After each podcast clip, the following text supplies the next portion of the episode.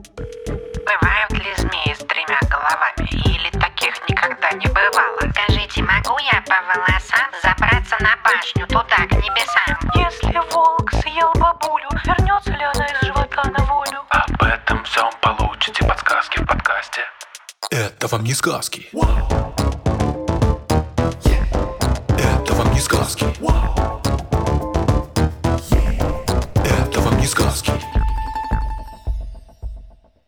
Всем привет! Это подкаст «Это вам не сказки», и я его ведущая Тата Зарубина. Привет-привет. Да, и вправду, это подкаст «Это вам не сказки». Я, кстати говоря, его второй ведущий, Степа Клитейский. В этом подкасте мы проверяем, что во всяких сказках, мифах, мультиках правда, а что нет. И сегодня нам повезло, мы будем говорить сразу про все. Мы будем говорить про мультфильм, игру и даже фильм про Соника. Но герой, которого мы будем обсуждать сегодня, не Соник. Про Соника мы уже когда-то говорили. А кто, Степ? Сегодня мы говорим про Наклса, его друга. И вопрос у нас такой. Может ли быть Ехидна, который являлся Наклс, такой сильный, как Наклс? И этот вопрос нам задал Глеб.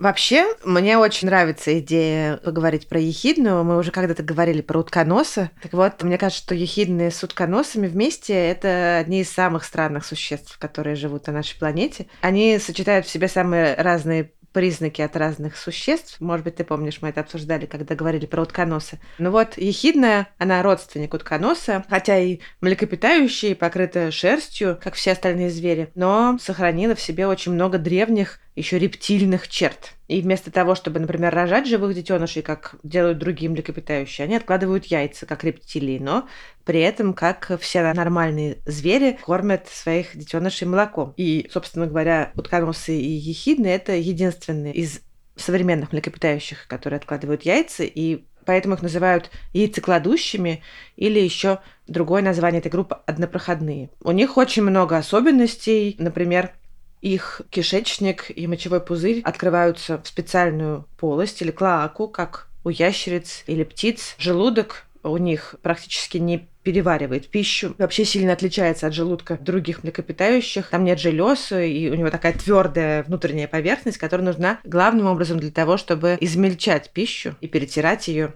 еще у них нет голосовых связок. И есть масса всяких особенностей и скелета, и нервной системы, которые их отличают от всех остальных. Например, ходят они не так, как остальные млекопитающие. У них походка похожа тоже на походку, которой ходят довольно примитивные рептилии, они ставят ноги по бокам тела в растопырку так. И ходить так вообще-то не очень удобно. И это требует довольно больших усилий, чтобы так переносить свое тело. По-моему, это совершенно потрясающий набор качеств. И про их хозяев страшно интересно узнать побольше, мне кажется.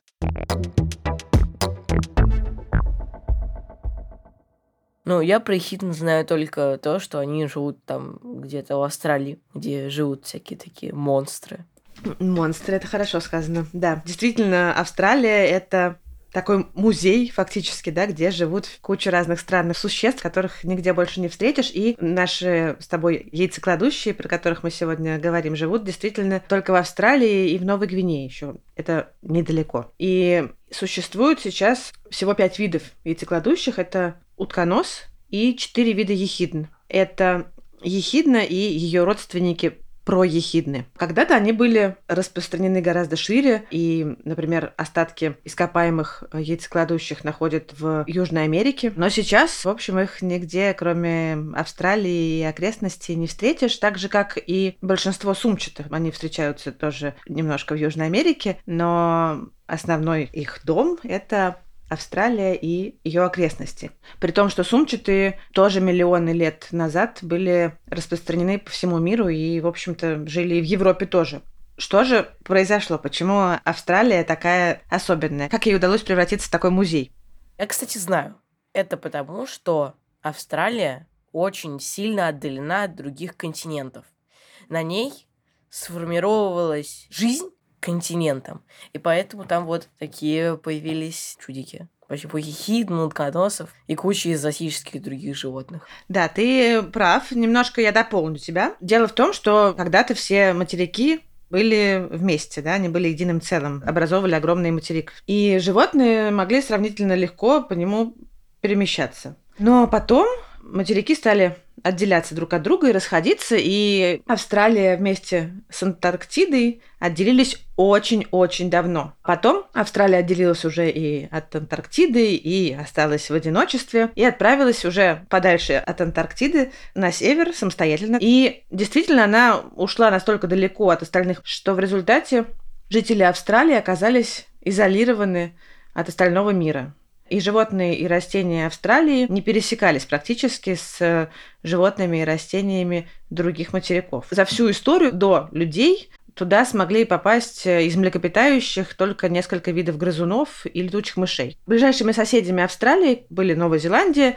Тасмания и Новая Гвинея. И поскольку уровень океана время от времени то понижался, то повышался, то между ними и материком Австралии, то появлялись, то исчезали сухопутные мосты. То есть они оказывались то связанными, то разделенными. И поэтому на этих островах встречаются разнообразные и сумчатые, и э, ближайшие родственники ехидные, проехидные. Привычные нам млекопитающие, которые называются плацентарные, да, которые не сумчатые и не яйцекладущие, а которые рожают своих живых детенышей, те, с которыми мы соседствуем на нашем континенте. Они стали появляться как раз тогда, когда Австралия отделилась и практически не успели туда проникнуть. И именно это, а также вот эта вот отдаленность от всего дало возможность сохраниться в Австралии сумчатым и яйцекладущим. Тогда как э, почти во всем остальном мире, они не выдержали конкуренции с более продвинутыми плацентарными и исчезли. В Австралии у них не было никаких серьезных конкурентов и врагов, и многие виды, которые исчезли на других материках, могли сохраниться и пройти сквозь э, тысячелетия и миллионлетия практически в нетронутом виде. Надо сказать, что Австралия отличается не только тем, что в ней на протяжении практически всей истории не было плацентарных млекопитающих, да, но и вообще-то там было очень мало хищников. То есть такой был, знаешь, очень дружелюбный континент. Вообще, конечно, люди сильно повлияли на вот эту вот э, прекрасную и беззаботную австралийскую жизнь. Люди привезли туда своих животных, и они довольно быстро поняли, что в Австралии им очень хорошо и вольготно живется, там нету никаких ни хищников, ни конкурентов, и, в общем, одичавшие животные, которых когда-то привезли люди, а, теперь на самом деле стали очень серьезной угрозой для жизни исконных австралийских животных. Они всю свою многомиллионную историю развивались без таких страшных конкурентов и хищников. А теперь вот им приходится с ними сосуществовать. Теперь там живут, например, одичавшие кошки, кролики, и все они на самом деле очень опасны для Австралии. Их очень много, это только маленький перечень. Первым животным, которое привез человек в Австралию еще в доисторические времена, это была собака Динго. Первые люди, которые поселились в Австралии, они привезли с собой и своих собак, которые довольно быстро там одичали и поняли, что там много дичи, и нет никаких врагов, и расселились по всему континенту и по ближайшим островам. Не попали они только на ту же самую Тасманию. И стали, понятно, добывать себе там пищу. И в отличие от одиночных сумчатых хищников, которые к тому же еще в основном были не крупными, они умеют охотиться стаями. И это дало им большое преимущество перед местными обитателями. И считается, что из-за динго вымерло несколько видов э, сумчатых, в том числе они и считаются одной из причин исчезновения сумчатого волка. Вообще, с конца XVIII века, когда туда стали активно переселяться европейцы, в Австралию привезли тысячи различных видов растений и животных, многие из которых стали жить на континенте уже без участия человека. И вот, например, кролики, которые вообще-то известны тем, что они очень быстро размножаются, но там есть хищники, которые регулируют их численность, да, не дают им заполонить собою все. Их в Австралии стало очень много, и они стремительно уничтожают местную растительность. Они грызут и траву, и деревья, и при этом они очень любят грызть молодые деревья, поэтому они не дают расти новым деревьям. И как только австралийцы не пытаются с ними бороться, то лучше, то хуже получается. Но, в общем, это серьезная проблема. Ну, то же самое с кошками, да, их когда-то привезли европейцы, чтобы бороться с грызунами, но кошки, когда оказались на свободе, они стали охотиться не только рядом с человеческим жильем, И теперь э, истребляют э, местных птиц и мелких млекопитающих, которые, как я уже говорила, ко всему этому совершенно не привыкли. И надо сказать, что в результате в Австралии вымирает огромное количество животных, и по оценкам примерно половина млекопитающих, которые исчезли за последние 200 лет, жили именно в Австралии.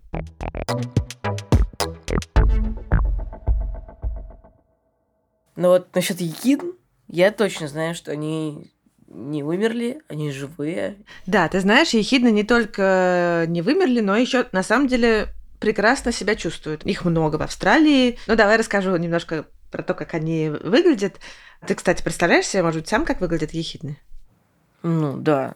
Она как утконос, только с иголками. Ну, да, у утконоса такой плоский клюв, похожий на утиный. А у ехидны вытянутые рыльце, длинные тоже. Его тоже называют клювом. И действительно у нее очень грубая шерсть и иголки. Они не только похожи на утконосов, но еще и на каких-нибудь ежей и дикобразов. Они покрыты иголками и умеют сворачиваться в шар. Что еще нужно, чтобы быть похожим на ежа? Они довольно небольшие существа, примерно 30-40 сантиметров. Это примерно размером с нашу голову, может быть, если так э, можно сравнивать. Весят они в среднем в районе 2-3 килограммах. Бывают и ехидны, которые весят по 6-7 килограмм. У них маленькая и узкая голова, которая, как я уже сказала, заканчивается вот таким длинным роговым клювом, на конце которого есть крошечный рот рот у ехидны такой маленький, что она даже не может схватить им еду. Для того, чтобы собирать пищу, она использует свой длинный и липкий язык, который высовывается наружу, к ней прилипает насекомое, например, какое-нибудь. Дальше она просовывает язык обратно в ротовую полость, а у ехидны еще нет зубов. И когда язык должен высунуться обратно, с него такие специальные роговые шипики соскребают прилипшую к ней еду. И главное ограничение в еде ехидны это то, что она должна быть достаточно маленькой, чтобы пролезть к ней в рот. Поэтому, если ехидна находит какой-нибудь, например, крупную гусеницу, она сначала должна ее подавить так немножечко своим клювом, потом как-то частями запихать в рот. Но Вообще-то ее любимая еда – это термиты и муравьи. Но еще они с уважением относятся к дождевым червям. И вообще всякие мелкие беспозвоночные тоже мимо них не пройдут. Ехидны довольно плохо видят, а, но очень хорошо слышат. даже, например, насекомых, которые передвигаются в почве. А еще на клюве у ехидны есть электрорецепторы, которых, если ты помнишь, очень много у утконосов. У ехидны их гораздо меньше, но они все же есть. Они достались ей в наследство от предков, которые вели водный образ жизни. И эти рецепторы улавливают электрические сигналы, которые производят другие животные, когда у них сокращаются мышцы, когда они просто да, двигаются куда-то. Это тоже помогает ехидне в охоте. И когда ехидна ищет еду, она там тычет своим клювом во все дырочки и щелочки, проверяя, нет ли там чего-нибудь интересненького, и время от времени ей нужно прочистить свои ноздри от мусора, который в них попал. Для этого она громко чихает. А еще она раскапывает все, что можно своими мощными передними лапами. И еще она вот этими же своими сильными лапами она может разрушать мягкие бревна, разрывать прям их. И делает она это очень легко. Тут самое время ответить на вопрос, который нам задал Глеб про то, правда ли ехидные сильные, и сказать, что да, они действительно невероятно сильны. Лапы могут делать что-то невероятное. И у них на этих лапах еще огромные когти, и они легкими движениями могут сломать муравейник или термитник. И ехидна очень классно копает. Например, зарыться в землю – это для ехидны самый надежный способ уйти от опасности. Как мы с тобой знаем, бегает ехидна плохо, поэтому она использует другие способы спастись от неприятеля. Ехидна сначала замирает и втягивает голову и разводит в стороны свои иглы, которые по цвету похожи на сухую австралийскую растительность. То есть она пытается слиться с пейзажем. А если этого оказывается недостаточно, то она быстренько зарывается в землю. Буквально несколько секунд, и на поверхности оказывается торчать только пучок иголок. И достать оттуда ехидну очень трудно. Она цепляется иглами, упирается лапами, и, в общем, это практически невозможно. И, кстати, поскольку им иногда приходится проводить э, какое-то время в таком зарывшемся состоянии, ехидны легко переносят недостаток кислорода и, наоборот, высокие концентрации углекислого газа. Но если почва твердая и зарыться не получается, по крайней мере, быстро не получается, подходящих мест для того, чтобы спрятаться рядом нету, например, местность открытая, то ехидна просто сворачивается в шар, примерно так же, как это делают наши ежи. При этом на животе у нее остается незащищенный кусочек, потому что шар не совсем полный. Поэтому опытные хищники, например, динго или лисицы, могут иногда с такими ехидными справиться и убить их. Ехидны своим роющим поведением не только помогают себе, но еще они помогают Австралии, потому что их много, они много копают, и было подсчитано, что одна ехидна за год перемещает в среднем 200 кубометров почвы. Это примерно как если наполнить землей тысячу ванн. В общем, это оказывает хорошее воздействие на австралийскую землю, улучшает ее плодородие, и мне кажется, что это тоже показатель силы ехидн, что вот маленькие ехидны, а при этом на целый континент влияют своими лапками.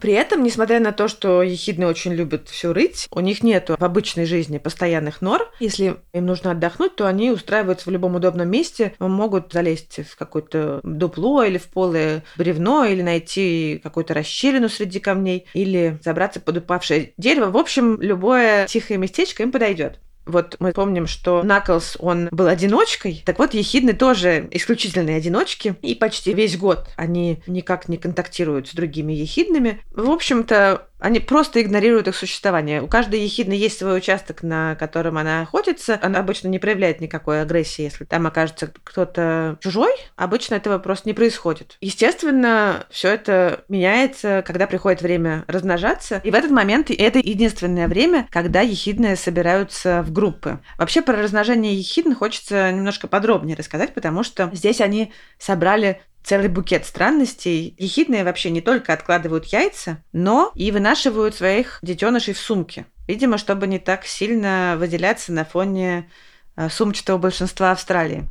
Сумка у ехидн появляется перед тем, как она откладывает яйцо, а потом, когда малыш подрастает, она разглаживается и исчезает. Про то, как ехидны себя ведут во время размножения, известно еще далеко не все, а те вещи, которые мы знаем про поведение и размножение ехидн в природе, они стали известны сравнительно недавно, после долгих лет наблюдений в природе, потому что ехидные вообще-то очень-очень скрытные существа, и наблюдать за ними сложно. До этого в основном их исследовали только в зоопарках. Сейчас уже мы в курсе, что в период ухаживания, который у ехидн длится с мая по сентябрь, ну, он немножко различается в разных частях ареала, они собираются группами, которые обычно состоят из самки и нескольких самцов. В это время ехидны испускают очень сильный мускусный запах, который помогает им друг друга находить. И эта группа ехидн какое-то время вместе и кормится, и отдыхает, и перемещается, и когда они куда-то идут, они следуют гуськом и образуют такой поезд, впереди которого идет самка, а за ней друг за дружкой идут самцы разных возрастов. При этом самые молодые и мелкие идут в конце этого поезда, и самцов может быть до 70 штук. Так они этим поездом они могут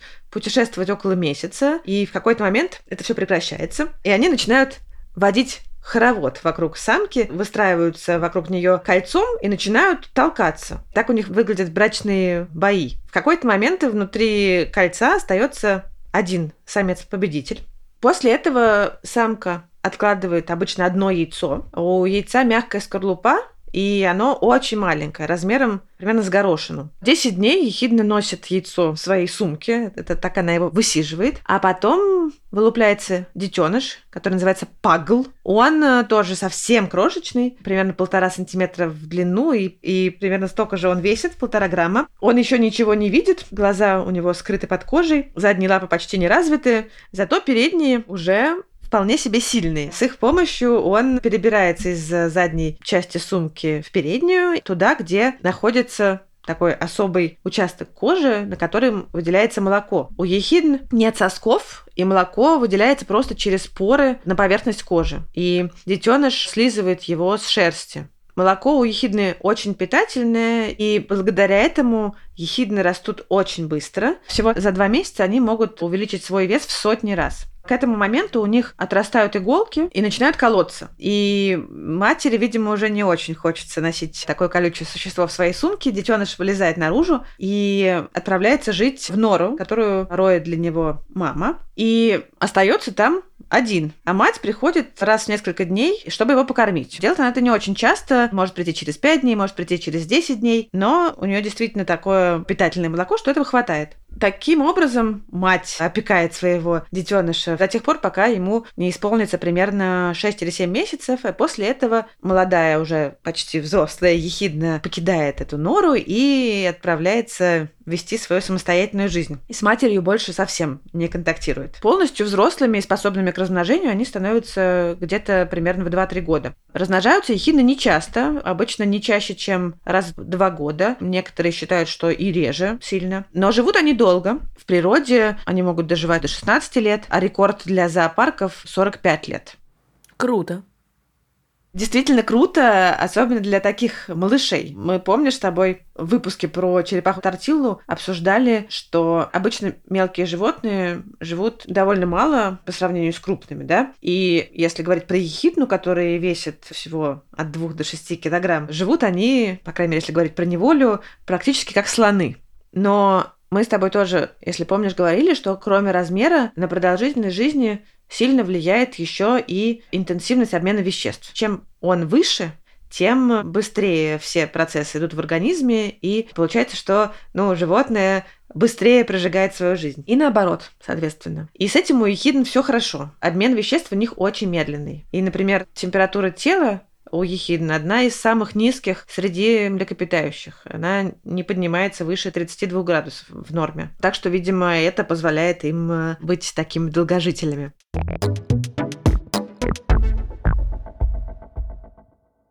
Вообще, ехидна не любит ни жару, ни холод, и поэтому обычно активнее всего она в сумерках, но она может менять время активности. Нельзя сказать, что она там ночное животное или дневное животное, потому что главное для нее это температура. И, например, летом, когда становится очень жарко, она превращается в ночное животное. Когда по ночам становится прохладно, ехидна переходит в основном к дневному образу жизни. Если вдруг случается жара или, наоборот, приходит холода, ехидна становится обычно вялый и может долгое время прятаться в каком-нибудь убежище, целыми днями быть неактивной и впадать в такое неглубокое оцепенение. При этом все процессы в организме несколько замедляются и энергия почти не расходуется. Получается, что они впадают в спячку, о которой мы в позапрошлом эпизоде говорили.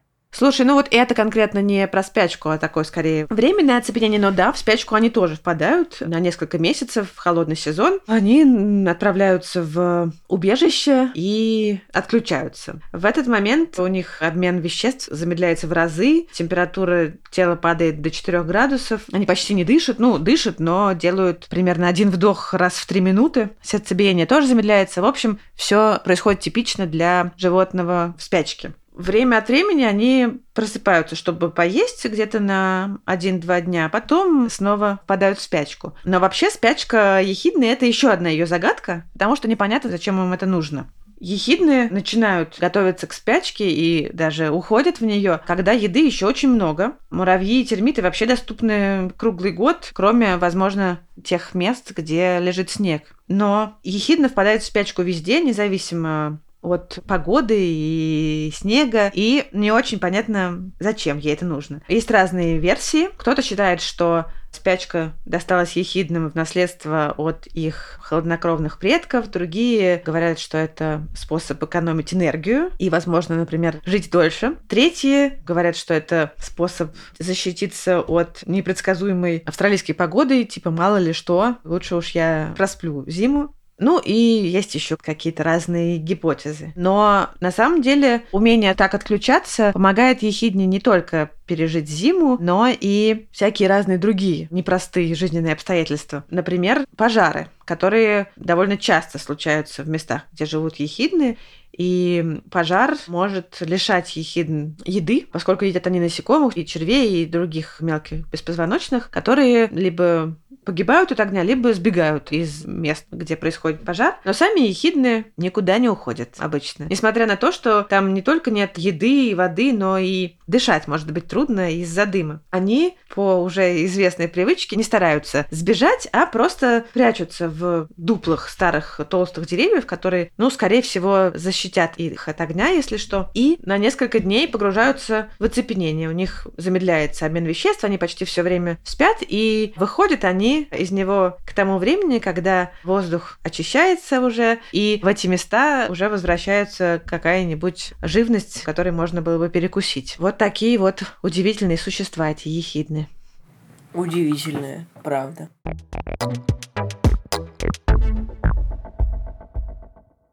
Ну что ж, выяснилось, что ехидна реально может быть такой сильный, как Наклз, и вообще жутко интересное существо. Ну это круто, в общем. Что могу сказать? Круто. Это был очень классный выпуск. И думаю, мы очень много всего уже обсудили и можем его завершать. Да, спасибо Глебу за вопрос. Спасибо, Степа, тебе. Спасибо. Тебе тоже да, спасибо за хороший очень рассказ. Спасибо нашему редактору Эдуарду Царионову, звукорежиссеру Егору Вилову, фактчекеру Михаилу Трунину, расшифровщику Кириллу Гликману и композитору Михаилу Соробьянову. Всем пока! Наш подкаст можно слушать везде, где вы слушаете подкасты. Но лучше всего его слушать в приложении «Гусь-Гусь». Ведь, во-первых, там он выходит на две недели раньше. А во-вторых, кроме нас, там есть очень много всяких интересных подкастов, лекций и сказок. Так что слушайте нас в Уигусе. Пока.